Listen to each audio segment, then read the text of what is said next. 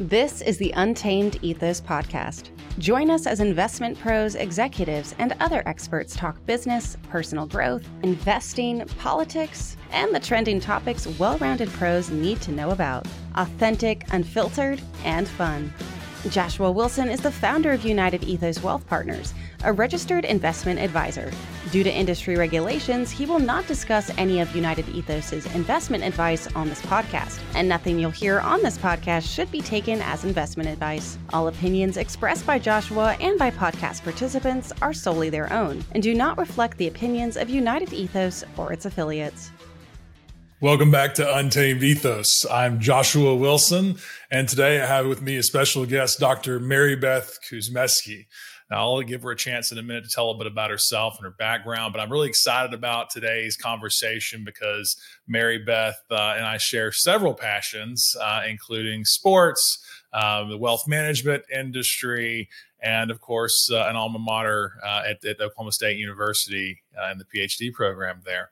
And uh, you know, Maribeth has been been a consultant in the wealth management space, working with all different types of financial advisors for over 20 years. Uh, that went back to school uh, to to get her PhD uh, in marketing, and she comes from a wealth of background. And one of the things I think is very interesting about her is that she's continues to really push for the next level of what's coming next in marketing. And yeah, and marketing is one of those things that you can go irrelevant fast. You take a couple of years off and you are behind. And so one of the things I love about uh, about you, Maribeth, is you're always looking for the next thing and looking for what's going to make one irrelevant and what you got to do to stay relevant now. So, uh, welcome to the show, Dr. Kuzmeski, and um, give us a little tell me a little bit about yourself. The viewers that don't know you tell us a little bit about your background and then we'll jump into marketing modern marketing uh, in, the, in the financial advisor world. And uh, a lot of things i think will be very uh, very easy to take over to other other industries as well. Yeah absolutely. Well i'll give you the uh, short story and that is that uh, I got my master's degree many years ago. And after I did that, I started my own marketing consulting firm. My fifth client happened to be a financial advisor. And this guy went from 10 million to 200 million in less than five years. And back then, that was a big deal. And it kind of put me on the map. And I didn't do anything extraordinary for this guy, but I put together a marketing plan and he did the plan, which was basically niche based marketing, which still works today. And uh, he soared. And um, that led me to sort of being in the industry, uh, speaking all over the place. Because if this guy could do it, then you know a lot of people could probably do it. So uh, all of a sudden, overnight, I had a financial services focused uh, marketing consulting firm. So that's kind of how it started. And I can tell you back to relevance and irrelevance. Uh, my first book that I wrote was in 2002 and that book today, if anyone ever found that book or saw that book, I would be embarrassed because it doesn't even have social media in it, right? Because back then there wasn't social media. You talk about marketing moving so fast an entire book is irrelevant because a major marketing tool was not available back then. We had some of the same things that we're doing today in the book, but the book was called Red Zone Marketing, and I'm pleased take it out of print. So I've written other books since then that have been more relevant, but marketing is one place where you got to really stay young and stay vibrant with what's happening today and what's actually working and thinking forward to well what's going to work tomorrow because we can't just live today. And financial advisors, because of compliance, are always a little bit behind in marketing because it takes compliance a little while to, to get going and saying, okay, it's okay to do these things.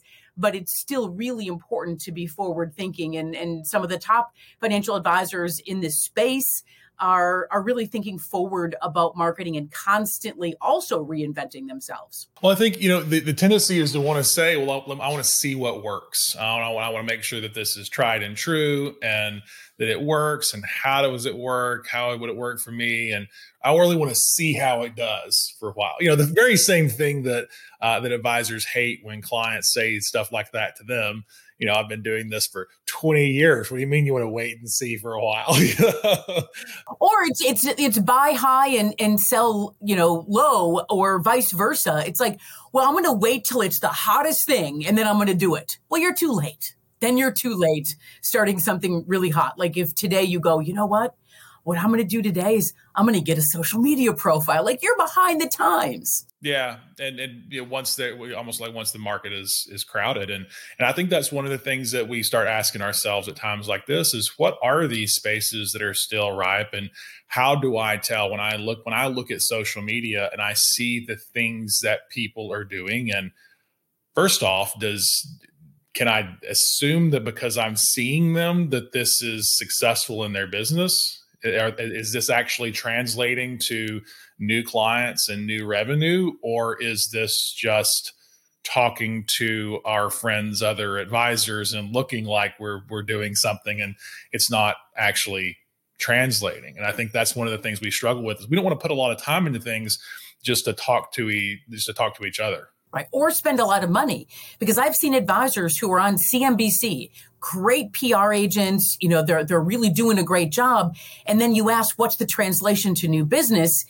it's it's a little can be a little foggy. And in this one case I'm thinking of, it was very foggy. And he's like, I'm spending all this money. I'm on CNBC. What's happening? Why am I not bringing in new business? Because we can't just have all of our eggs in one basket. We've got to be multi-channeled in marketing and financial services. And to this day, nothing works better than referrals. So you go, all right, well then why are we talking about marketing strategies? Because everything impacts those referrals. If you've got a crappy website and a bad social media profile, and but you're getting a lot of referrals, guess what's not going to happen? You're not going to convert those referrals because they're still going to all those places to double check you and make sure that you're who they think you are. Yeah, you know the, those uh, those sorts of things can be tough, especially when you think about um, you know I hadn't even hadn't even considered that part of the discussion yet. Is that some of these things aren't necessarily magnets, but they're kind of reference points. Credibility pieces sometimes. Yeah. Credibility pieces at, at, at times as well. And I think that, you know, we, we want to see where the, we can see the L on our P and L. Sometimes it's hard to see the P. Does this really, where does this really tie? What, what does this correspond to over here? Is this something that is table stakes that I have to have to just stay relevant and check the boxes that clients are looking to have checked when they Google me? Is that enough? Or should I actually uh, expect this to produce leads? And I think that this is a, a great theme for this talk. uh, a great undercurrent is what are the fair expectations for the effort that we're putting in? I think that we typically want to put a dollar in and get a do- two dollars out or something like that. And we also at times, um, you know, especially if we know if we if we have one particular uh, form of marketing that works, and we're used to seeing. Um, you know, I think the advisors that do seminars, uh, it, it's very easy for them to kind of think about this because they spend X dollars getting people there, X dollars um, paying for the seminar, and then they do the meetings and then they know that you know my numbers are if i can get 70% to get there and then 70% of those show up for the meeting and then 70% of those that doesn't show up close and then here's the average revenue. And you know it starts making sense real quick of how long do i have to get the money back on this and the time. And with things like social media and a lot of the, the modern uh, marketing it's really tough to kind of see you know, I've, I've, been doing this for a month and I've got nothing out of it. And I posted every day for a month and got nothing out of it. Or, you know, uh, by the way, we're not even talking about quality. We're just talking about quantity and things like that. So, um, where does one even begin to think about, okay, I've got to practice right now. And I hear about uh, I hear about seminars. I hear about buying leads online. I hear about these lead referral programs. I hear about centers of influence. I hear about you know there's Twitter and there's Facebook and there's and there's all these other and there's podcasts and there's all these different things that you can do at it. And you see someone that seems like they're being successful coming from every angle. How does one just start from the beginning and say, huh? Right. Well, well, where do I start? Well, the one thing is, and we've been doing surveys all the way, um, you know, some research with financial advisors, with practices of all sizes to figure out where is the business really coming from. Because again, you can look at somebody and go, oh, well, they look like they're really successful doing X, but you don't really know. And as marketing consultant, you know, we know what's working with our financial advisors, which are not the majority of the population of financial advisors. So we've been doing these um, these research studies to really dig deep into an advisor's practice, and then we dug even deeper. So we did the quantitative research, and then we did the qualitative research. So the quantitative research says, and it we, we've been doing this for well, we've been doing it for years, but we did it all the way through COVID because we expected that something was going to change during COVID, that somehow things were going to be altered in the way that a financial advisor markets in their local area and their local practice um, area. But but in reality, before COVID, it was referrals without asking was the number one way of bringing in new business in a trust based business like financial services.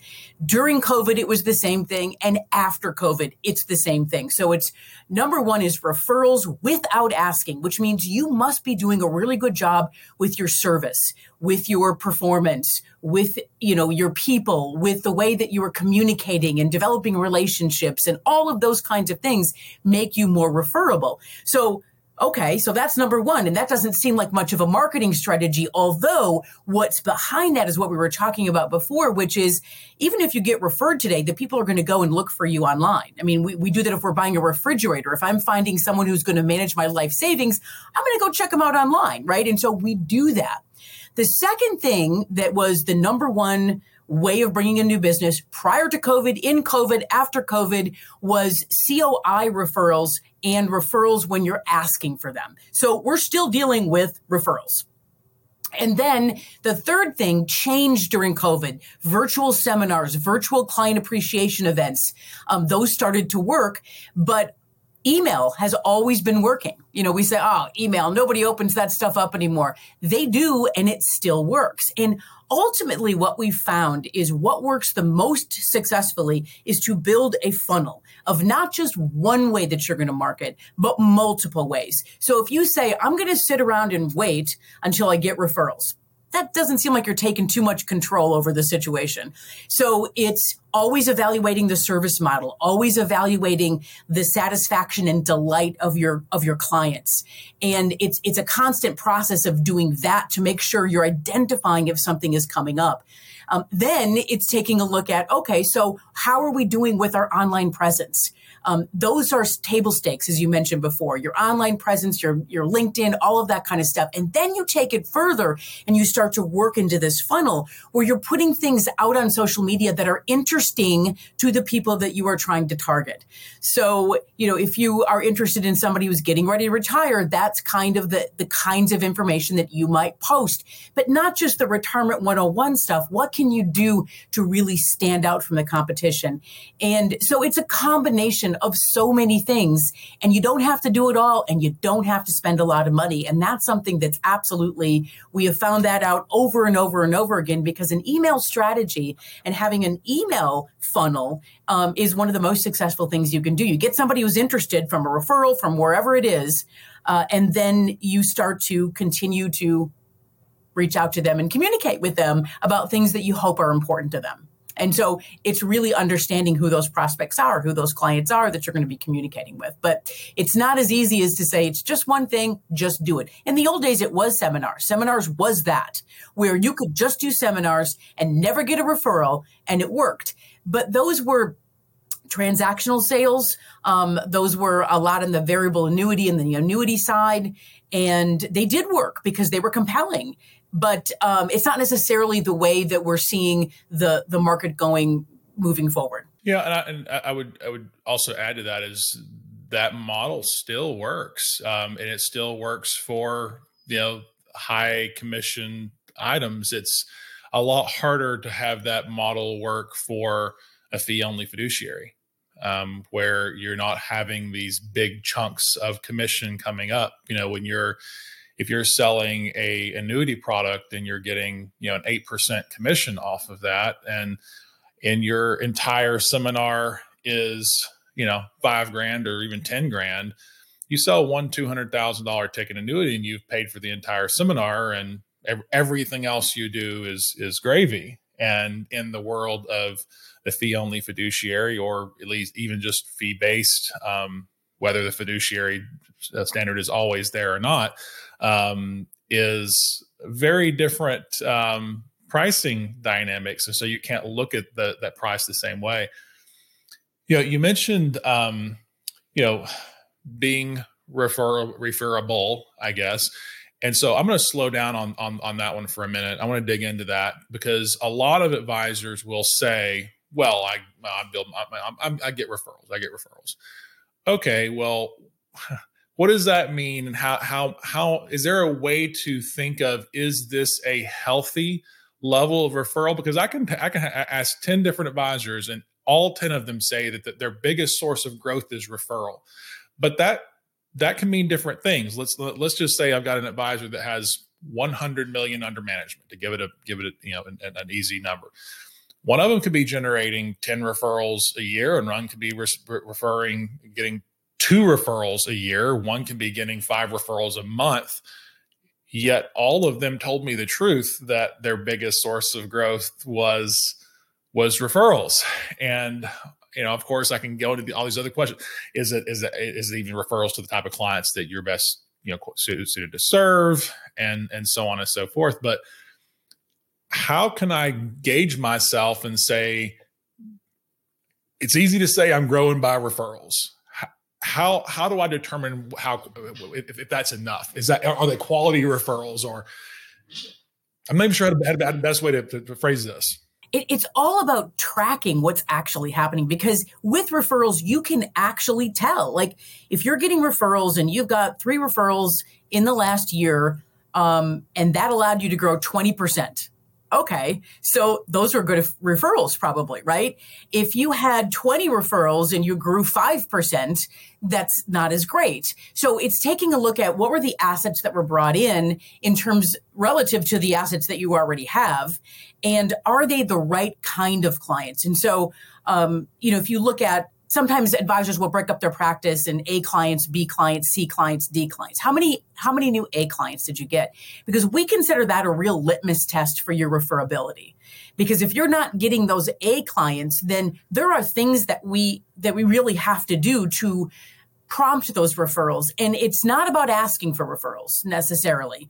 It's about being referable and allowing your clients to know your story in a way that they can tell somebody else. Because usually people don't want to talk about their money to somebody else. I go to my neighbor, I say, hey, you know, you should go see my financial advisor. He's really done, and you don't get into the details of your of your financial situation, right? It's a little bit different than talking about going to the dentist and saying, oh wow, I had this root canal, didn't even it, I didn't even feel anything. It was amazing, right? Um, it's different with financial stuff because we just don't talk about that in the same way.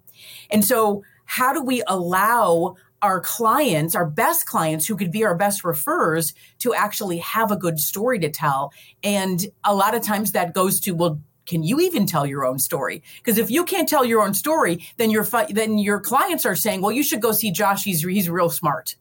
Well, that may not be enough for them to, you know, get out of their chair, pick up the phone, call, and schedule an appointment with a financial advisor that they're not even sure that they want to come in and meet with and change financial advisors and do all the things that would be necessary that's why a lot of times when financial advisors get a new client, it's somebody that has money in motion, which isn't a bad thing. But what if you could work with them before it became a crisis, before their husband passed away, or before something happened that said, oh my gosh, now I have to see a financial advisor? Uh, because before it just wasn't as urgent, it just wasn't important, and it seemed like kind of a, a pain to do that until it wasn't. Um, so the, the other thing that I want to share is is this idea of of referability if we don't have the right story, there, there's something in this industry that I call the big disconnect because your clients love you. They know how awesome you are. They know you've changed their lives. You've helped them retire early, buy a second home, put the grandkids through college, you know, give all this money to a charity, whatever it is. You've helped change their lives.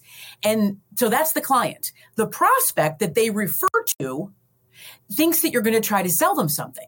And so, and you got to break that disconnect because somehow your clients love you and know how great you are. And when they transition the message, your prospects think, I'm not sure. I mean, and they're skeptical and they think you're going to try to sell them something. And it's not every time. And I'm generalizing, but it's a lot of the time. And so that's part of the industry and just where the industry has, has gone and where it's been. And there's, you know, there's some unsavory characters in this industry as well. And it's given everybody a bad name. And so people are very um, skeptical when they come see a financial advisor. So we got to close that gap. We got to close that disconnect. And I've never seen it in any other industry. Physicians don't have that. I mean, no one else has that except for financial advisors. Yeah, I think the that even the term financial advisor is so confusing. Um, the amount of folks that don't understand the difference between a, a an accountant uh, and, and a financial advisor or a insurance salesperson um, and a financial advisor and technically they could be both but they're not necessarily the same thing you know you can wear multiple hats at different times but one hat doesn't necessarily necessitate the other hat then you know um, those things can be be pretty pretty complicated so maribeth in, in trying to to close that gap obviously you you mentioned the online presence as table stakes because people are going to qualify you. Okay. What is table stakes right now in 2023? It's the end of end of June 2023. What is table stakes right now? Yeah, I would say that your bio has always been the most important thing. Because if somebody is getting ready to meet with you or considering to meet with you or thinking about meeting with you, they're going to go to your website, they're going to go to your LinkedIn profile, they're going to read about you. And this is where we can give them this little insight that you're the person that your clients love.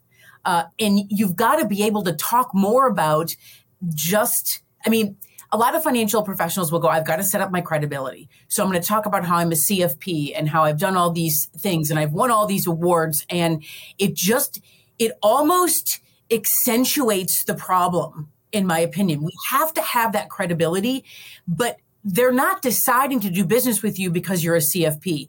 They're deciding to do business with you because they like you. And how do we get to that? And so we did we actually did for for biographies for financial advisors we actually did a focus group. And we had potential you know clients meet and read a bio from a financial advisor. And we did this in groups and then we did it individually. What do you remember from that bio that you just read? Big long bio well they get to the end of the bio and the financial advisor has a cat named oscar and every single person remembered that he had a cat named Oscar. And we all were just wow, okay, because that's the connection point. The connection point isn't that you manage a billion dollars. I don't even know how to get my arms around that. But and and it is a credibility thing. And i'm not saying don't put those things in your bio but don't leave out the personal side because that's the little secret that your clients know that your prospects don't is who are you really? And the other thing that we've seen a lot of financial advisors starting to do are video bios. So giving your why why do i do this? Why am i in this business? Why do i care about this? And uh, having a two minute video that goes into your why makes a huge difference. And plus, video is like what seminars do. I, I sit in the back of the room. I'm at the seminar because I want the free chicken, and I'm sitting back there, and I see the guy up in front, and I go, "Wow, I actually kind of like him. He, he's kind of funny, and yeah, maybe I'll go meet with him." No intention to do that before you got there. That's why seminars work. But the same thing happens with video because you can see the person, and you kind of get a feel for who that person is, and you don't need to be you know, funny or whatever. You just need to, this is who I am and this is why I do this. And that resonates a lot more than all the rest of the things that we also have to have in our bios, but they're not as important as that personal side. Who is this person that I'm going to meet with? Because the secret doesn't come out until somebody has come, come in and met with somebody in their office.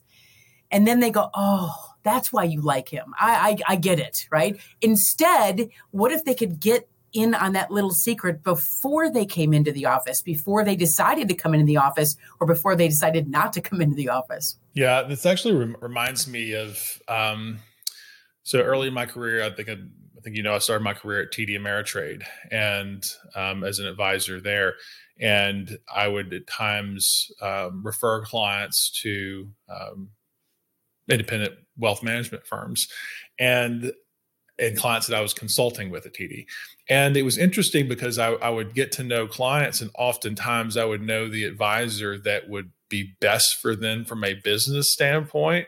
But I would I would kind of be running up against. Uh, I kind of feel like I know this guy as a guy, and this is this firm is everything he needs from a business standpoint. From a if this guy was purely rational, which we all like to pretend we are, um, but in, instead, I would say that we're all rationalizers. Um, we we do what we want, and then how we do what we feel, and then we rationalize it later and explain why it made sense. Um, and so I, I, I got to the point where I would talk to people about, hey, you know what what's important, and oh, this is this is this. okay. Well, what if you talk to a guy and he's like this, you know? His personality is this guy's more dry. He's he's all these things you tell me you need this is the personality that this guy's going to have. And he's probably not the guy that you're going to want to have a beer with because you and I have got this great rapport and we're joking around and we're talking sports, and that's not this guy. but he's going to nail it in everything. But I'm telling you, you're probably not going to feel it with this guy, but he's going to check all the boxes. Is that okay? Are you going to, do you need to feel it with someone? Because I'm not sure you're going to feel it with this guy, but I do believe he'd do a great job with you. Sure enough, get on the phone, and make an introduction, talk to the guy afterwards. I don't know. I mean, yeah, this was good. This was good. I finally get down to it. So you just didn't feel it. Yeah, I don't know. What did I tell you? What did I tell you? I told you you might not feel this, and you told me that it wasn't about what you felt. It was about what the, what it could do the business. And sure enough, it's like, okay, you're right, you're right, you're right. But if you don't have someone coaching you through that, like I was doing when I was investment consulting, then you're most likely to not feel it and then rationalize why this advisor is best for you. And I think that that's one of the mistakes that we tend to make as advisors, and probably a lot of folks in, in, in, different industry, is is we we try to be everything to everyone. Like, what do you, who do you need me to be? I'll be that. Where in reality is, if the worst thing I can probably be is unremarkable, because then I blend in with everybody else. It's probably better that it, that I give you a chance to be like, "That guy's not for me." Because the worst thing is, I don't know, he blended in with all the other guys. Yeah, you know, it's interesting because if you, um, it depends on how you ask survey questions of clients. Why did you choose this financial advisor? Um, because they're going to tell themselves the rational reasoning behind why they did it. He has a CFP. He's been in the business for a long time. Um, you know, I, I know some people that work with him. He, he seems like a good guy. At the end of the day, you choose him and anyone else in your life that you're choosing for something that's really important because you like the person because you tr- you feel like you could trust that person. This person's going to take care of my spouse if I'm not here. I like this person. And we, we don't like to say that because that doesn't sound like we've made a logical decision, but that's it. And I think that um, the more that financial advisors play into that, that, that, you know, this is a relationship business. And so you've got to not only be really good as a financial advisor, uh, but you've got to be really good at the relationship side because they need that. If they didn't need that, they would just do it online by themselves. You know, there's so many tools that you can find online these days uh, that will help you do all the things that a financial advisor do- does, but you don't get the relationship. And that's the part that a lot of financial advisors will overlook. Be- and you can see that by looking at people's bios. What you don't have anything personal in your bio? Are are you married? Do you have kids? What's your what's your deal? Right?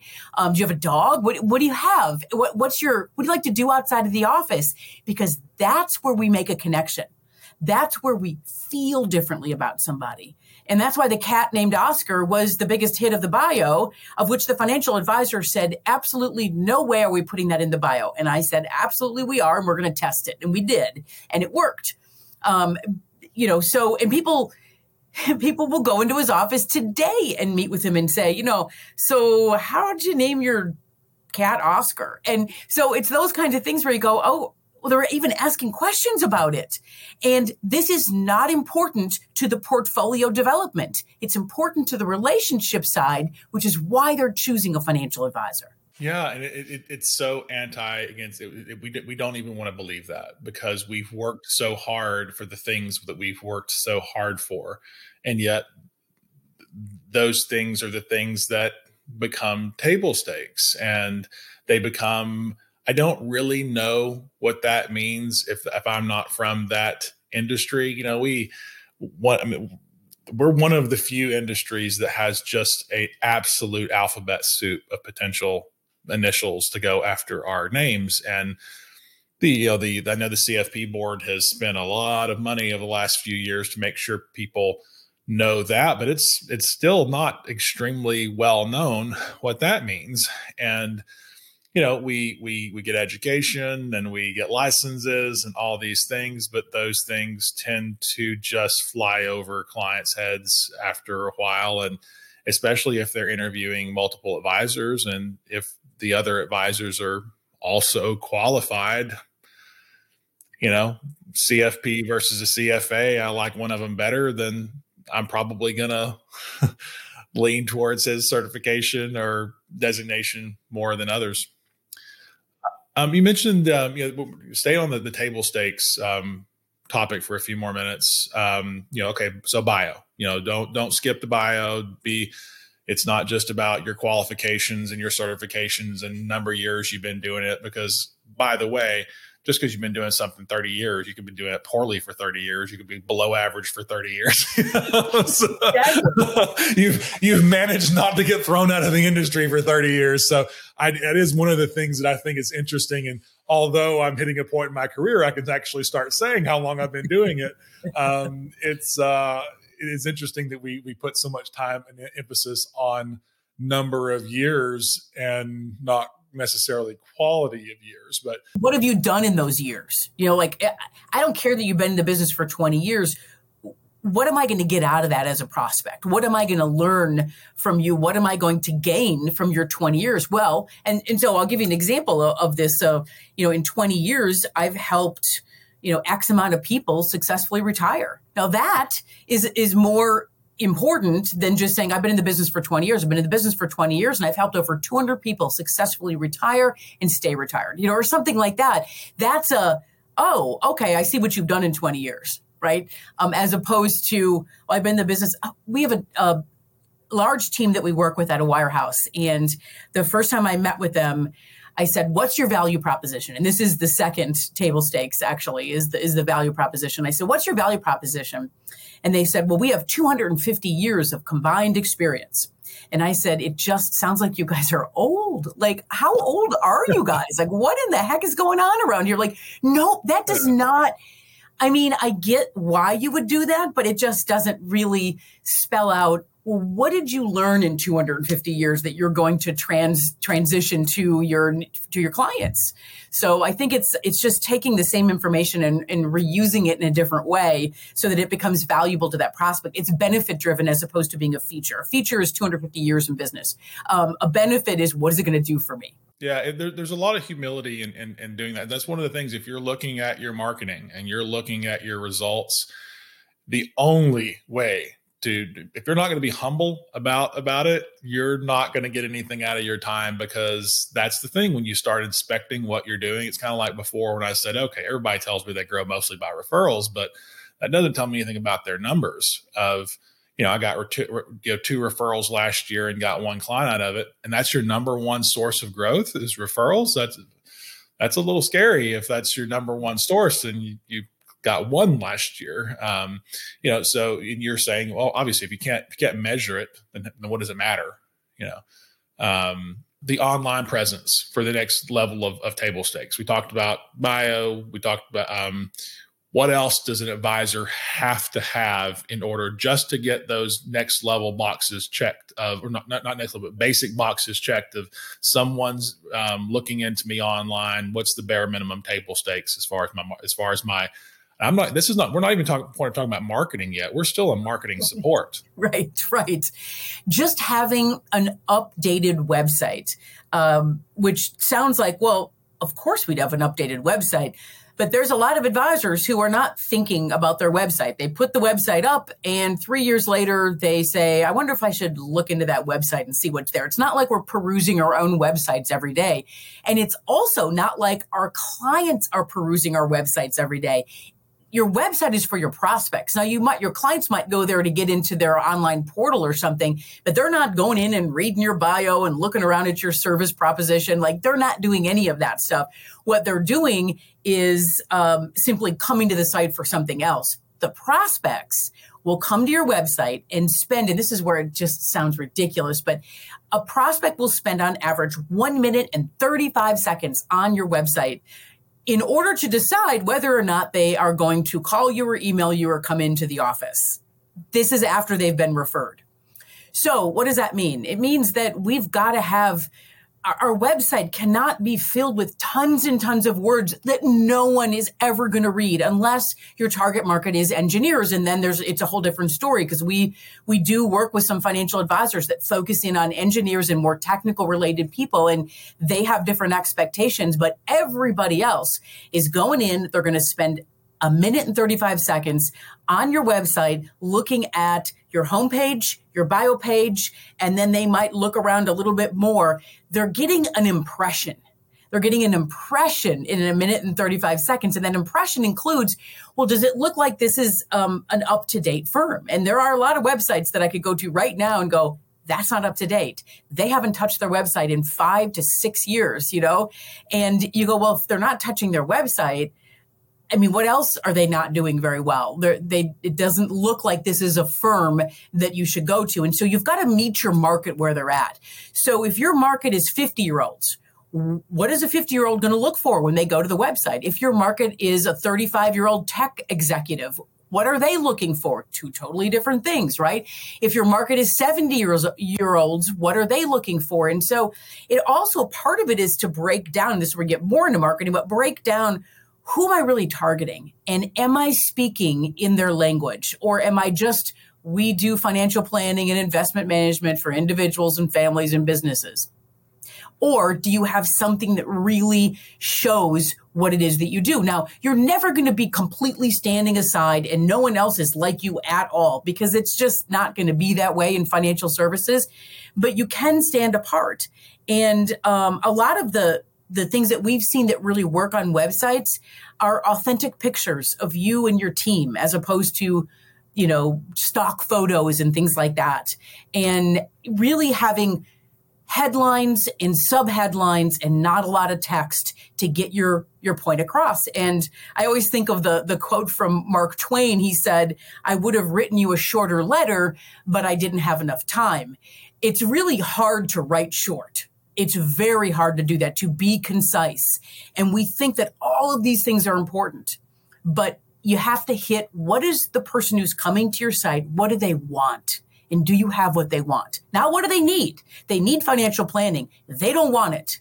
They want what the financial planning is going to do for them or what the investment right. management is going to do for them. Yeah. I mean, this, uh, this, this, used to talk about this a lot um, in advisors that just hone in on just diversification, diversification, just selling diversification um, as if it's, I hate to say this, but as if it's such a special differentiator. Um, I think that's table stakes, guys. Uh, at this point, you know, well, and, it's, it's not no even. One, no one wants diversification it's not no one's it, no one wants that. They want the benefit of diversification. They they they uh, but they don't want the diversification. They want what diversification provides them, right? No, just like no one wants a pill. No right. one you know no one wants a you know a, a no one wants you know a, so many things you don't want, but you want the benefit of it that makes a, makes a lot of sense. And I think you know the, the main point that I take away from this um, from the website discussion is um, kind of answers the question or what I tend to hear a lot is, well, I'm not getting clients from my website. Why invest in something that I'm not even getting clients from? And what you're saying is like, well, it might be preventing you from getting clients. So isn't that just as important? Um, because this is where you're being qualified. Uh, wherever you get this lead from, they're going to go to your website. And um, a point that was made. Uh, I forget in the book I was reading it in. Um, but you know, people say that the first impression is the is the most important. Well, here's the thing: is you never really know when the first impression is going to happen because you never know the first time people really notice you. right? So just because people have seen you or been briefly introduced or they've heard of you, that doesn't mean that they actually had a first impression. You might not have made any impression at all. And that's okay because that that's not that that that doesn't mean that you're uh, especially uninteresting. It, it just means that people are people and they've got and, and when when when they're focused on one thing they can get tunnel vision and they don't notice other things and you know, i'm like this when i go to the gym is the the the thing i love about lifting weights is i can't do anything else while i'm doing that one thing. And when weight is on my back or or, or in my arms or whatever is i have to be 100% focused on that.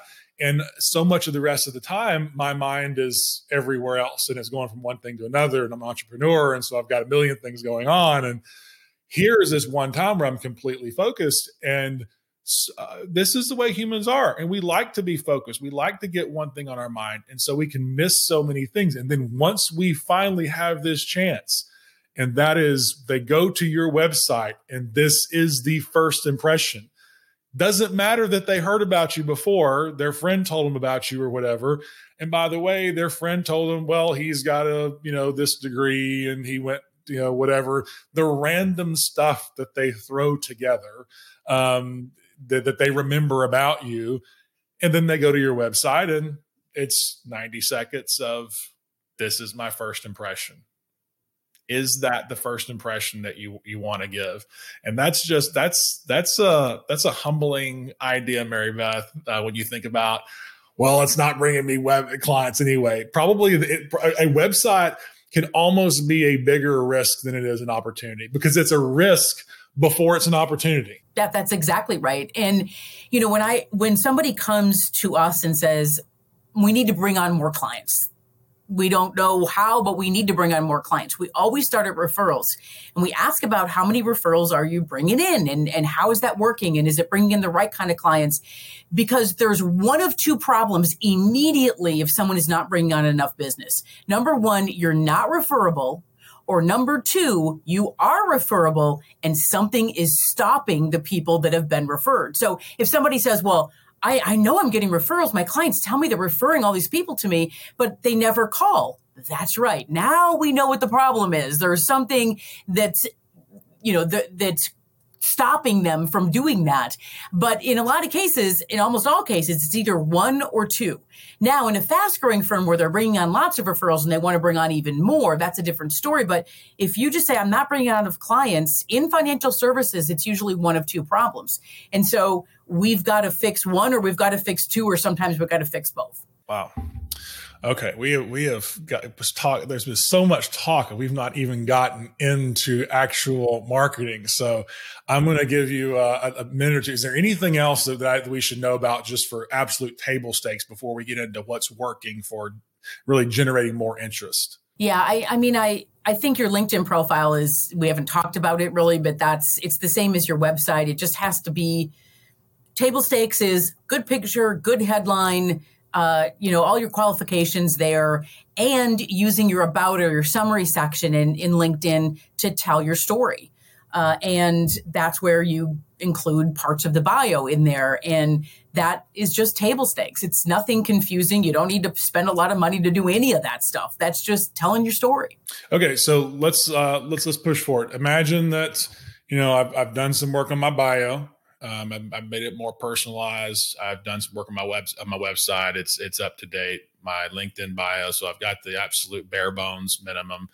Um, there's a million things I could do next to try to draw more attention in. First off, what's working right now, and then I'll follow it up in a few minutes with how in the world do I know which which what's going to work for me. So what's working right now? So let's say that the target market is people that are getting ready to retire. So within that five years of retirement, there's a lot of people out there looking for those same people. And so what are you going to do? Uh, and one of the things is, and we've seen some firms do this really well, is to create a marketing funnel, which means you're trying to get people interested in your firm with the content that you're putting out there. So maybe you're you're posting on LinkedIn is typically the place. If you're still working, you're typically not on Facebook a lot. So you're on LinkedIn, you're posting things that might be interesting to them. So, for instance, we have a, a firm that focuses on aerospace engineers or those in the aerospace industry in general that are getting ready to retire. And so they post a lot of things about the state of the aerospace industry and what's happening with stocks and fluctuations and all this. And guess who's interested in that? People that work in that industry. And so they might read this report and then get on the email newsletter uh, or, you know, sign up for more information. Now they're in this funnel and we can start to do many other things with them, like have a webinar or, um, you know, record some videos that are on that topic, keeping them interested in what you're doing until such point that they decide, hey, I want to come in and see them. And in between, you're asking for that. You're asking for if you want to come into the office, if you want to meet us via Zoom or whatever it is.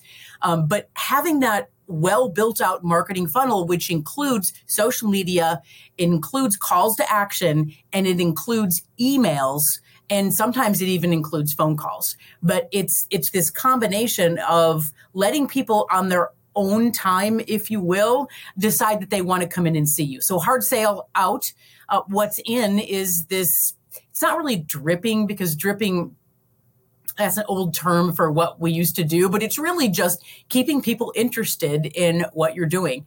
And that could be someone that was referred to you. Um, you know, it's building this list of people that are potential clients for you. So Maribeth, with with these funnels, you know, this is kind of a, question: is you know, if I'm um, a larger uh, uh, RIA or independent advisor, and I have the budget to just hire a team to create these things, or um, that's that's very different than someone who's maybe solo or part of a smaller practice. Um, is this something you typically see advisors doing themselves, or is this something that they need to hire out, or how much time of a commitment is it to do something to put uh, a funnel together? Yeah, there's ways you can scale it. Basically, I mean, there are firms that use uh, in-depth marketing software like ActiveCampaign and run these campaigns, uh, and that's for larger RIAs. For an individual, is all you need is four to five or maybe six emails that are already written out. Now you could pay somebody to do that and then you've got them and you can run them in a sequence through your you know your crm or whatever. You put somebody in your list and they get the sequence of emails and that keeps you in touch with them. And if the emails are well, are well written and you know we work with a lot of writers. We have writers on our team. I write. We've got ways that you can do some of that heavy lifting with somebody else. And then executing it is really not that difficult with CRMs today and things like that. Um, but the key really is is to build that prospect list. That's the key. And to have a list of people, even if you sent out an email newsletter once a month, it's better than nothing. And you can get, you know, a lot of the the funds um, have an email newsletter that you could buy into and white label. There are um, you can write a custom email newsletter and have somebody write that for you for a couple hundred bucks a month or something. It's not it's not hard to do it. It's a matter of okay, do I see the value in keeping in touch with the people that are my prospects? And uh, you really have to you have to know that that's going to be something that will work. Now, if you've got three prospects, you're not going to do an email newsletter, right? But if you've got somebody, um, you know, if you've been building up people that you've got 100 people or 200 people or something like that that are on your prospect list, or you're using Sales Navigator inside of LinkedIn, you can build these and do this on your own. You do not need to hire a firm and spend thousands and thousands of dollars on any of the marketing that's really working today. So, you know, one of the things that I think that we tend to do is, and we all know better, but then we just default to this habit, um, is we tend to think that we, sorry, each of us as an individual that I am indicative of how people are. And so how how I do things is how other people do things. For example, um, when you hear something about social media or emails or anything that's broadcasting anyway, people will always tell you, well, I don't ever sign up for those things. Or they'll say, well, I sign up for tons of. I never open any of them. Or I don't, I'm not on social media or I don't care about social media or I don't, it's always, if I wouldn't do it, then other people wouldn't do it. And I think that in this situation, it's, you know, this is one of the things that you went back to school to really learn how to really dig into this stuff and say, hey, is what I believe, is what I think actually true? Uh, or does the data suggest that I'm an out? I could be an outlier. I could be nothing like everyone else, or I could be, you know, or or it could just be that I only need this to work a certain percentage of the time, and maybe I'm the average person, but I only need it to work 20% of the time, or 1% of the time, or 0.1% of the time. So what does the data say about actual engagement with things like email campaigns and, and these lists that you're talking about? Yeah, it absolutely works. And the more customized and focused you can make it, the more it works. Sounds pretty obvious, but the more it works. So if I'm, uh, you know, talking about a strategy that is going to really help someone retire and stay retired. And it's one strategy. And i send this out to people that are getting ready to retire. It might be something that they're interested in. If i'm sending out like the market update for the for the week people probably don't care nearly as much about that as something targeted to where they happen to be in life at the moment. And so the more targeted we can get the better off the better off it is. But uh you know it does work it works and i know it works because we get paid to help firms do it and they wouldn't keep hiring us if it didn't work. But again this is not something that you have to hire somebody to do. Um, you you can hire a young person who knows how to navigate around social media if you've got the content written which i wouldn't have maybe somebody really young right? Get the content written that's focused to your target market and if you build enough people and you've got this message that works, you're not going to go backwards. You're definitely not going to go backwards. But it's the effort that it takes to start it that really makes people stop because they go, ah, I don't know. I don't get any business from my website or I send out these emails or whatever it is. And it's just, it's the wrong way to think about it because it is working. And it, that's back to our first conversation. Like, you know, what, what's actually working? Well, this is actually working. And if you try something and you use the best practice kind of things, it will work for you. Yeah. And, and there's, I think it's easy to, to start something and pronounce very quickly that it didn't work. And I like to think about these things in terms of there's hunting and there's farming. And, you know, hunting, if I'm, um, you know, I in, here in Texas, uh, we have lots of hailstorms, and if there's a hailstorm, you can bet in the next couple days you're going to get start getting knocks on the doors and flyers, and hey, let me inspect your roof. Okay, that's hunting, right? You're going looking for a client right now, and you might you either get it or you don't. That's it. And so that's very satisfying because you know it immediately. Where there's other things that are much more the kind of what I call farming, and that's um, you know, when you think about farming, it's okay. Well, first you have to find some land, and then you've got to prepare the soil.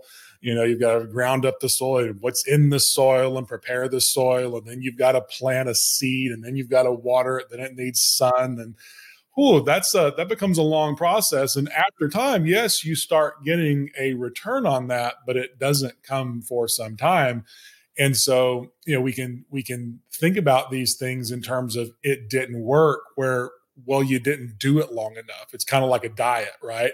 Um, i've been eating and exercising for an entire week and nothing has changed right? Well you didn't do it long enough. And so it's hard to kind of i think to say okay when should i start actually expecting something like this to work you know? And i think when you look at something like an email campaign it's well first of all if you've got to get over the fact that you're only starting with one name or 10 names and oh this is a lot of work for 10 names it's not a lot of work for 10,000 obviously.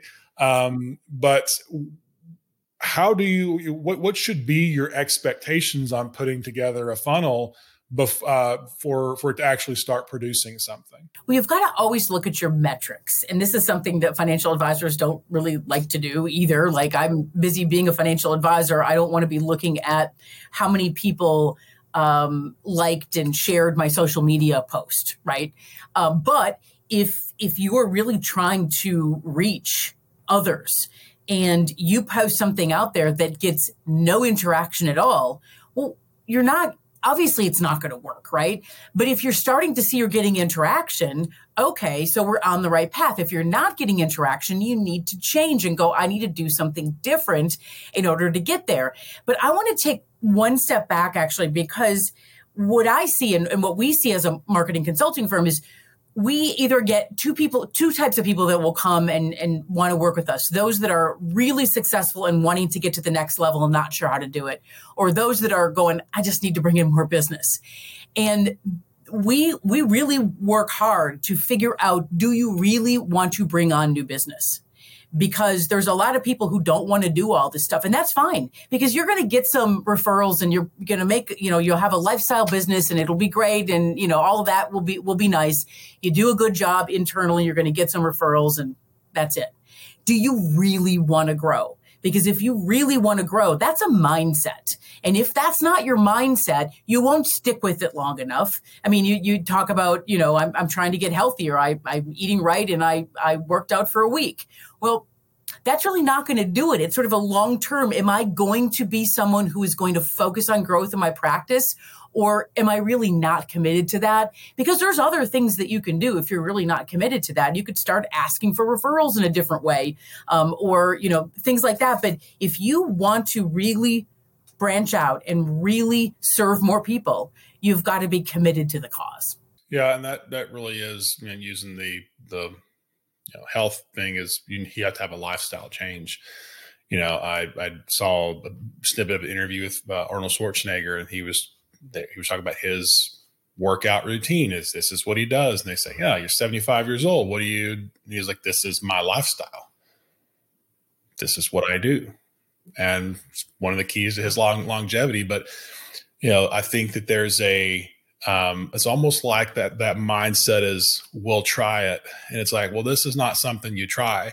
You know you you try a new soft drink you try a new brand of socks or something like that but this is something that's only going to work if it's if there's a if there's a commitment there. And you know i with, with stuff like this i always am reminded um, there's a scripture uh, in the Old Testament, Zechariah 4:10, that says, "Despise not the days of small beginnings, because the Lord rejoices to see the work begin."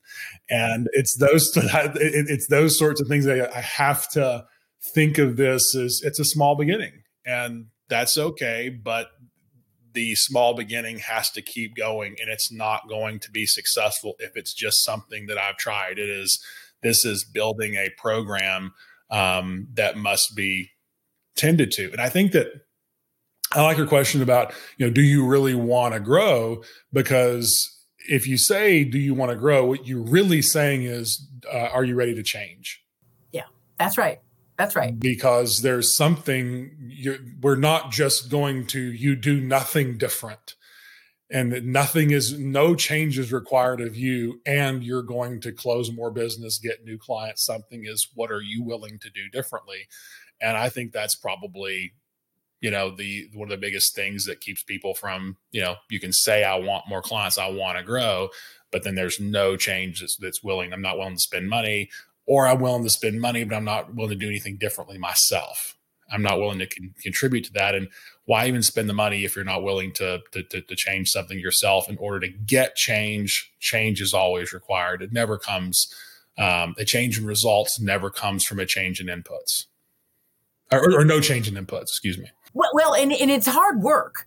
Um, you know, I, I had a client that said, well, you know, maybe I should just buy leads. Okay.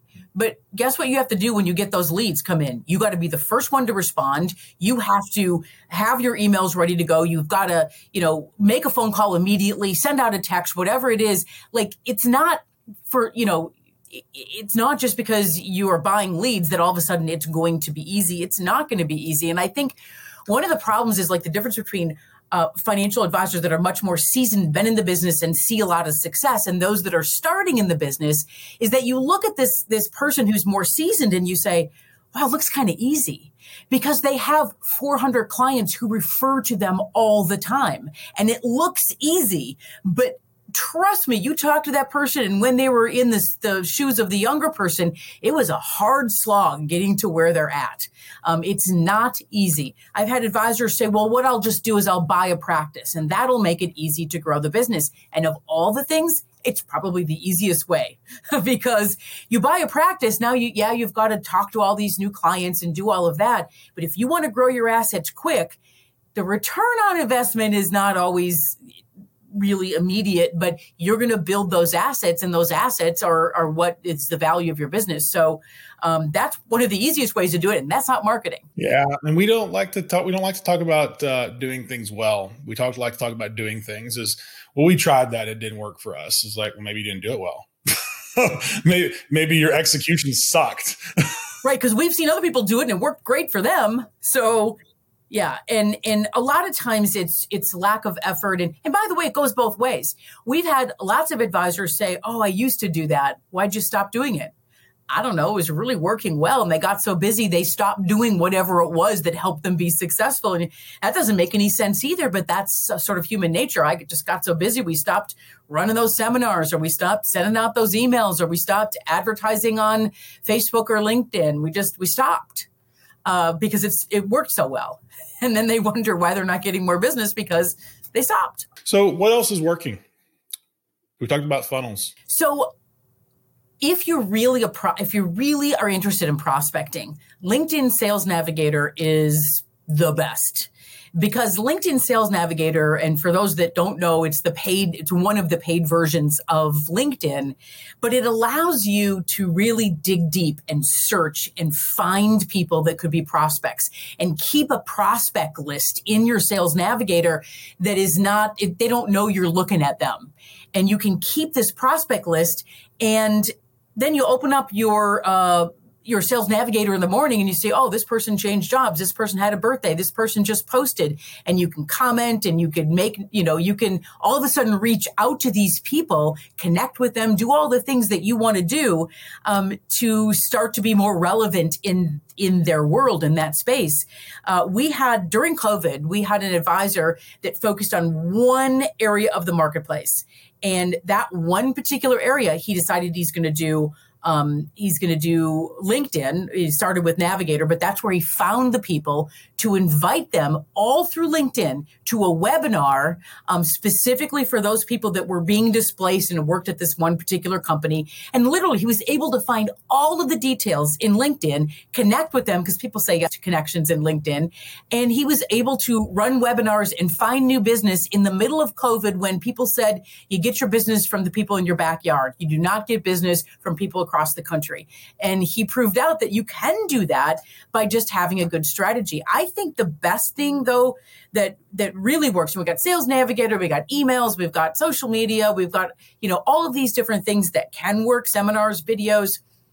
Uh, I would say that being in a niche, and I don't mean that you have to be in one niche, but being in a niche with focused messaging is the most is the quickest way to getting someone to say this is the right place. I need to make this phone call and get in touch with them because you're speaking their language. So if you're working with people in healthcare or you're working with people that are executives or that are female executives or that are you know divorce attorneys or as, mo- as specific as you can possibly get um, you can develop messaging for them. We have a, a it's a RIA firm and they've got, I think, 15 advisors. They have nine different niches and they're all on their website. And they list out their niches, and you go, Well, that's too many niches. It's not, because if I fit into one of those niches, business owner, I'm going to click on that one and go, Oh, this is all they do for business owners. This is great. Um, they've got a special blog for business owners, uh, you know. So it's, it's being more focused as opposed to being a generalist um, works. And again, people people don't want to be in one niche. Like I don't want to say that I only work with physicians when I, I, I, will work with other people. You don't have to say that you work only with physicians, but if you love working with physicians, you better have a message that works with them because their issues are different than an executive's issues or somebody who runs their own business or somebody who, you know, is owns a manufacturing firm, whatever it is. Like those things are very different. And especially as it relates to their financial services, there's things that are the same, but there's a lot of things that are different. Got it. You know, we talk we um, we hear we talk about social media a lot, and that's something that you you hear and you we all see the guys and gals that are very well known on social media, and I some of them I assume that's translating to new business. Some of them I I know they're doing very well with new business. I don't know if it's because of social media. Um, and then I see some that uh, that seem pretty that I would assume are very well known, and you check their ADV and it, it's there's not a lot of business there and somehow it's not translating. So how do we decide whether social media is for us? And when I say social media, I'm saying, you know, actually posting on LinkedIn or Twitter or Instagram or even even a TikTok, uh, Facebook. How do we determine you know uh, whether that's that's for us? And I mean beyond, by the way, the I well we have a a firm web, you know, Facebook page, and we, you know, we post Happy Father's Day on the, you know, and we post when we when we volunteer at the Special Olympics, and we post, you know, this just basic stuff that honestly no one cares about. Um, I mean, it's nice to see, but no one's following you to see your Flag Day post. You know, if you're not adding value in your posts, then you know you're going to get your family and friends and and there's there's incredible firms that are extremely well run and do great business with 31 followers on their Facebook page because again, all they ever post is Happy Mother's Day and Happy Thanksgiving and that sort of thing. But so I'm talking about, you know, how do I know if I should actually spend real time besides just a presence so someone can see you have a page? How should I know if I should spend real time and and and what strategies are effective? I would say that typically, if you see somebody who's active on social media and they're a financial advisor and they're actually getting interaction with their social media posts, because most financial advisors, they post the things that their firms allow them to post and they get no interaction from that, but they think they're doing social media, which they're not. They might as well post Happy Flag Day, right? Because nobody is interacting with that at all. So, what um, but most of the people that are having success on social media, meaning that you look at their profiles, you look at their posts, they're getting engagement, you go, they're they're actually doing social media pretty well. That's likely not the only thing they're doing that is likely one of the things that they're doing. They're also probably getting a lot of referrals. They're probably doing things in the community. They're probably active networkers. They're probably um, doing COI referrals and, and getting significant referrals from you know other professionals.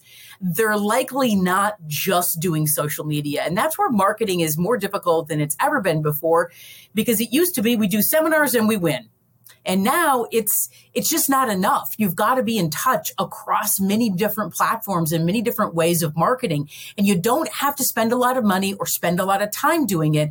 But for those that you're seeing are having success, it is very likely not the only thing they're doing. Understood.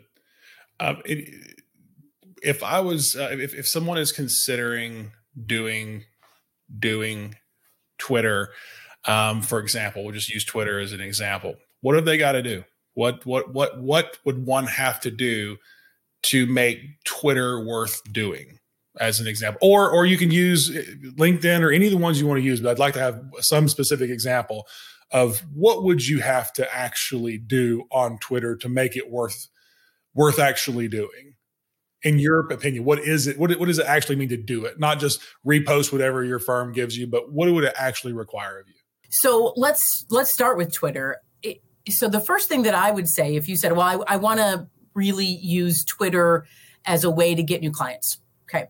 So I would ask you what kind of clients, what who's your ideal client? And then I would say, are they on Twitter? Because if they're not actively on Twitter, you could be great at Twitter. Man, you could be posting all these crazy things about all this stuff going on, but are your prospects on Twitter?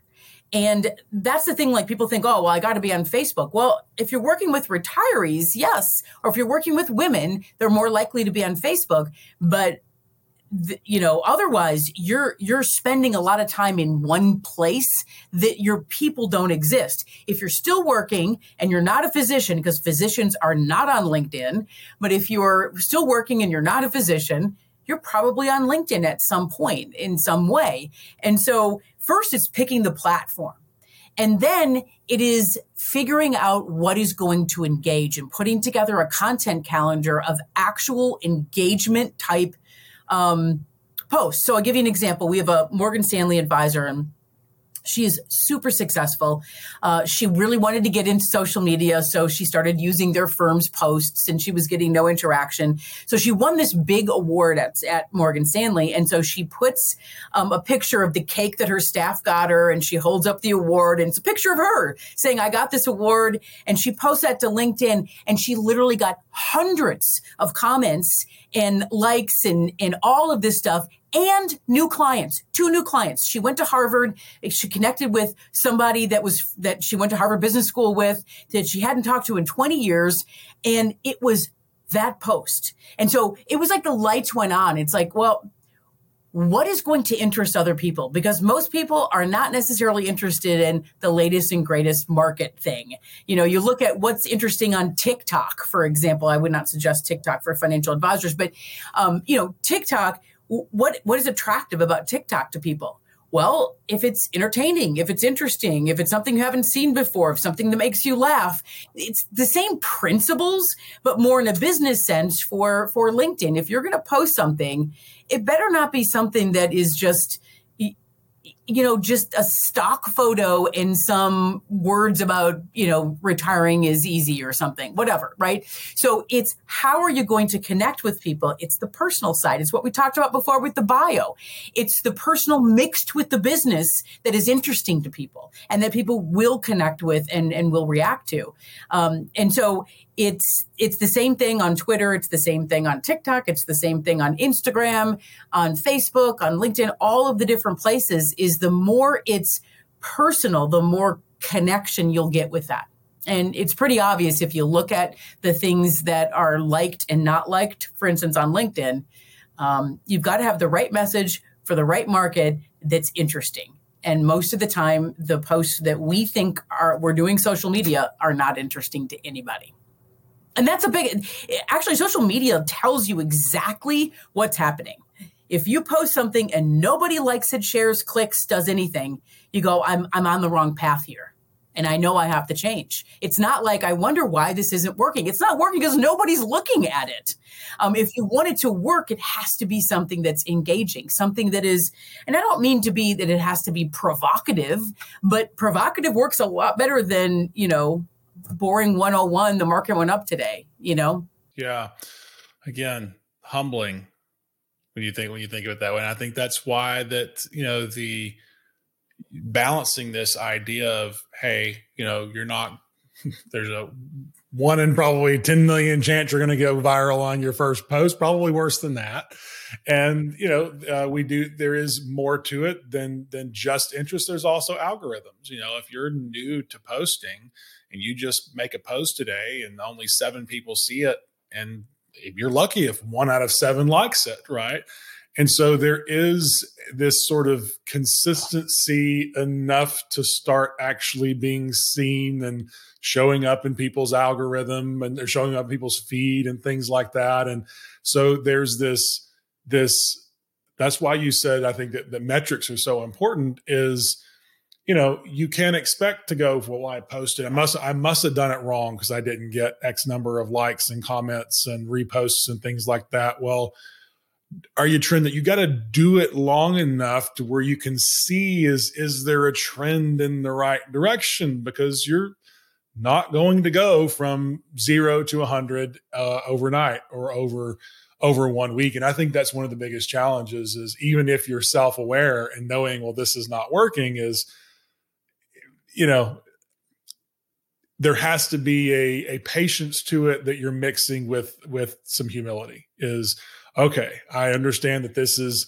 not great but it's getting better Yes, but I think you know there's so much immediate feedback from social media that we know whether something is on track or not on track. And if you know, with the content calendar that you might create, what what we like to say is, you know, put in the content calendar what you just posted and then what the results were. And those are easy things to find. You just plug those numbers in and then you can look back and go, well, that got a lot of engagement.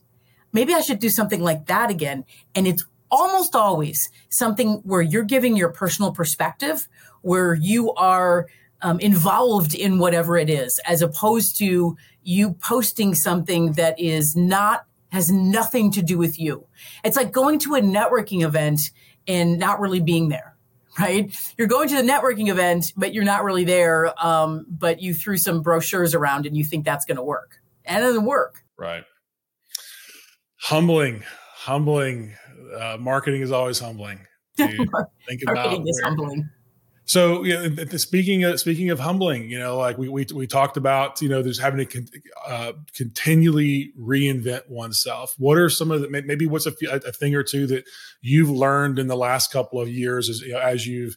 Uh, by the way, I don't know if I mentioned this, uh, mentioned this before, but uh, Maribeth is also a professor, associate professor of marketing at Oklahoma State uh, University, and uh, she's very involved in the athletic department, especially with um, NIL, which is the name, image, likeness, and she has been in, on the forefront, uh, really, of, of, of help helping athletes understand marketing, personal branding, and so you know you've seen some of these things being done and helping college athletes learn to market themselves and brand themselves better. Uh, I know you've got a brand squad that you're working with to help help these young folks learn to, you know, to put these things into into practice. And so, what's what are what is, what's a thing or two that you've learned through working with maybe maybe it's through the NIL at the school, maybe it's through your own research. But what's been maybe an aha moment from the last few years that maybe kind of struck you by surprise or caused you to say, I got to reconsider that because the world's changing?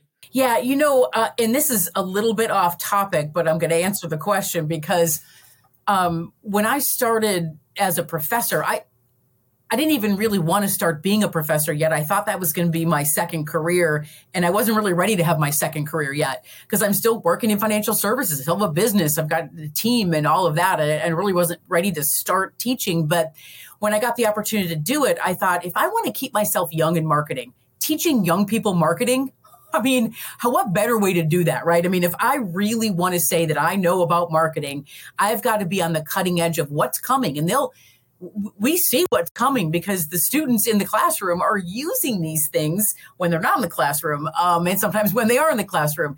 But the thing that surprised me the most was when I got to Oklahoma State I, I figured that people would pay attention, like financial advisors pay attention when I'm doing a presentation. They're there, they're interested, they want to know what I'm going to talk about. And the students looked at me like, what is she going to talk about? And I saw it immediately. I was like, uh oh, like no, they're they don't want to pay attention. They because I teach the principles of marketing, which is the core class in marketing. And so this idea of how do you be engaging is the same thing we were talking about with social media and with your bio. You're you're going to engage in a different way than maybe we think. They're not going to just pay attention because you're a professor. That's that's obviously that's not the case. And so um, I really did a lot of uh, looking into what makes a professor engaging. And it's not about me. It's about if they're not paying attention, they can't learn. And if they're not learning, then why am I even doing this? Right. So, um, in interest leads to engagement, engagement leads to learning. And ultimately, we've got to have all of those things. So, it's the same principles of social media. But when I started this brand squad, I have members of the marketing club that, um, that I'd known for several years. And um, NIL comes about and I go to the marketing club, which I'm the advisor of, and I say, How many of you guys want to help me help our student athletes with this name, image, and likeness and getting their social media profiles set up and helping them navigate business deals and all this kind of stuff? And 50 hands went up, and I thought, What? You know, all of a sudden I had all these engaged people. To this day, I get texts in the middle of the night from my brand squad students going, I have a great idea for a student athlete to do this. And I have never seen passion like this before. I've never seen it. Um, they're not getting paid a cent and they're helping their school. They're helping the student athletes. They're so involved and they love it. And they're getting jobs in, in, you know, sports marketing, which are really hard jobs to get. But I think it comes down to what's been the most amazing thing is engagement is really, really hard. And in order to get engagement of anybody, whether you're on social media, whether you're in front of a classroom, whether you're, you know, trying to put a club together, it has to be something that's interesting to them. And in the college environment, sports is interesting.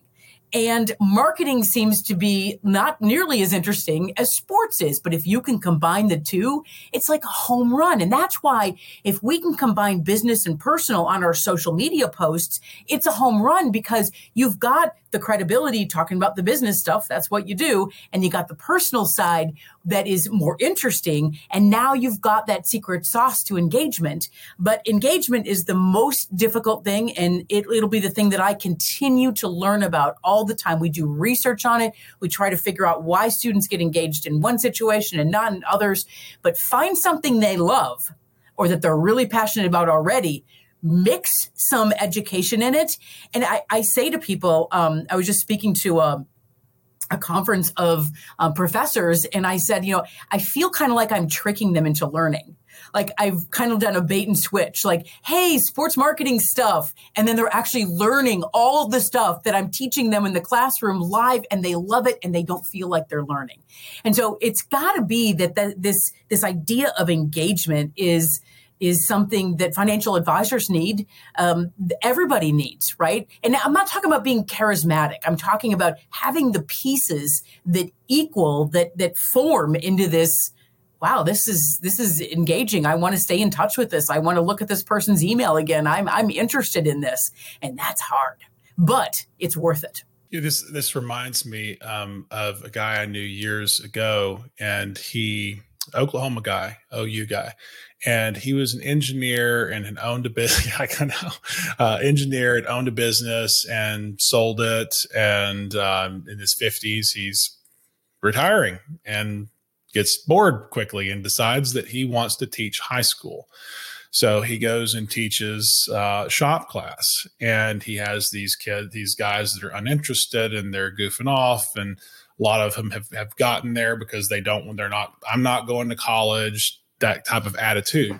And so he takes them into the into the uh, automotive center and basically gets them all excited about this car and with the you know putting I guess rims on it or something like that. And well he's got the wrong size rim can't do it. And he gets them all interested in fixing this car and putting these things on it. And then he says okay well we can't just start cutting. We got to got to do this right, right? And so he takes them now that they're all engaged and yeah, we're going to get to cut and paste and do all these things in this car and make this thing go. Then he takes them into the classroom and starts teaching them trigonometry because they've got to be able to, but he's doing it in the context of not just learning this, but well, you got to do this because in order to do X, you've got to do this that comes before X and then we can do X. And now he's got them. And then it's, well, as soon as you've proven you can do this, then you can go into this situation where we're doing this custom whatever. I can't speak the language of automobiles like that, but it was just shocking of the of, of well, once I've got you engaged, once I've got you on the hook with something that's interesting to you, um, then I can move forward into actually teaching you. But it's not the the the the financial concepts and things like that that we want to lead with. Education is not necessarily the thing that's that, that that's um it's most interesting. It's going to drive engagement. Like and i'll give you an example of this and i love that that example of you know you're he's basically tricking them into learning yeah. right? He's he's it's it's a passion first and oh by the way you're going to learn all this stuff but it doesn't feel so painful like that. Right. um but you know if you've got a situation where somebody is is really really interested it's just it's a win and i don't know if uh, you know in financial services um, an example i can think of is retire early so this is and there's a whole secondary com- community of people that want to retire early. They have an acronym and it's all of this stuff. But they're very passionate about doing very specific things in order to be financially independent and retire early. That is not retirement 101, save more money, do this. It's like, no, no, no, no. I got my eye on the prize. I want to retire when I'm 45 years old. And so these are all the things that I'm going to do. And you're passionate about the end goal or something, but you're baiting and switching them into actually saving more money because they want to do whatever that end goal is. And so retiring early is, is one thing that I think of as it relates to all of this, you know, tricking them into doing things. But if the end goal is strong enough or if the passion is big enough, then then we'll do all sorts of crazy things. You see what sports fans do. I mean, they I, am a Green Bay Packers fan. Some of us, not me, um, might wear a cheese head. Who's going to wear a cheese head? I mean, that's a ridiculous look, right? But people do that because that's how passionate they are. Like, I'm wearing a cheese head today. Wow, you know, but that's what people do when they're really passionate. They will do things that they otherwise ordinarily wouldn't do. And if we can bring passion into the financial services practice more, I think we would find that we would be able to ignite some other things. Awesome. Um, staying on on the on the topic before we wrap up, uh, just with, with, with social media, um, if someone is kind of doing a quick audit of their own social media and saying, you know, what what should I be looking for? Is saying, okay, I've I've tried to do social media. I'm going to review my my posts.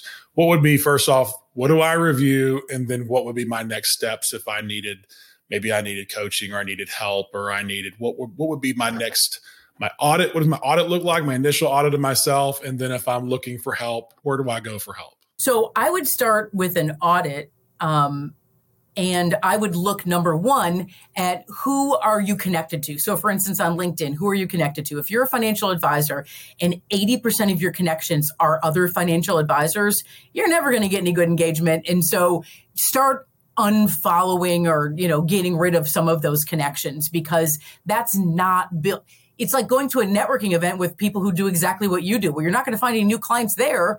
Um, so get number one, look at who you're connected to. And sometimes if we're not engaging, it's because the people that we're trying to engage are not connected to us. So number one, who's on your list and who should be?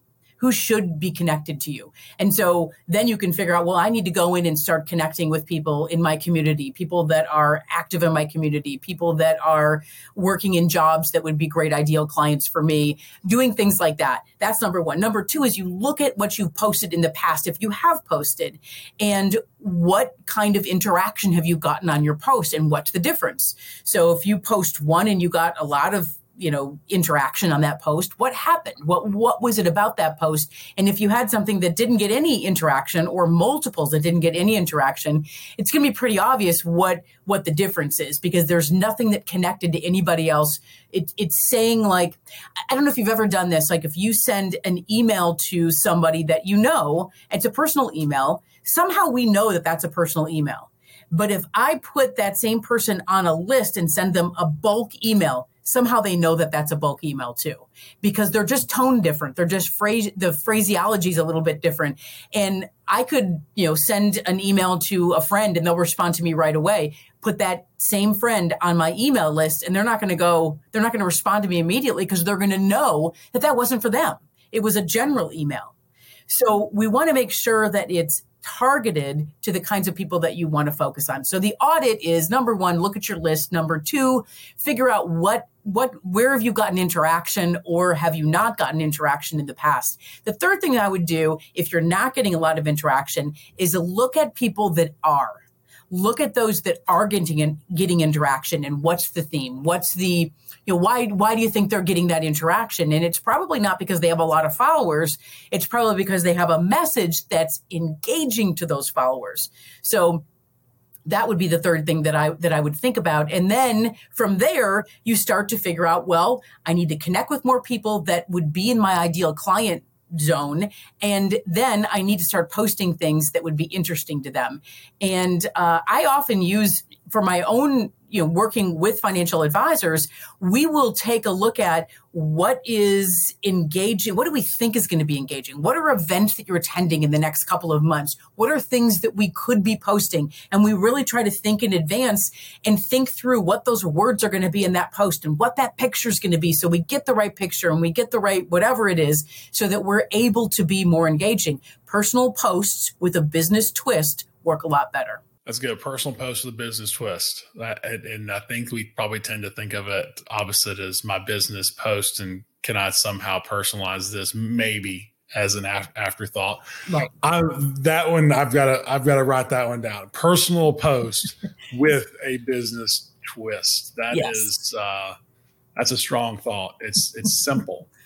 It's yeah. very simple, but I think it's easy to run over something like that as yeah, yeah, I got it. No, I think I need to think about that one a little bit. How can you have a, a, truly personal post that has a business twist to it beyond just my team and I are volunteering at this thing right. today?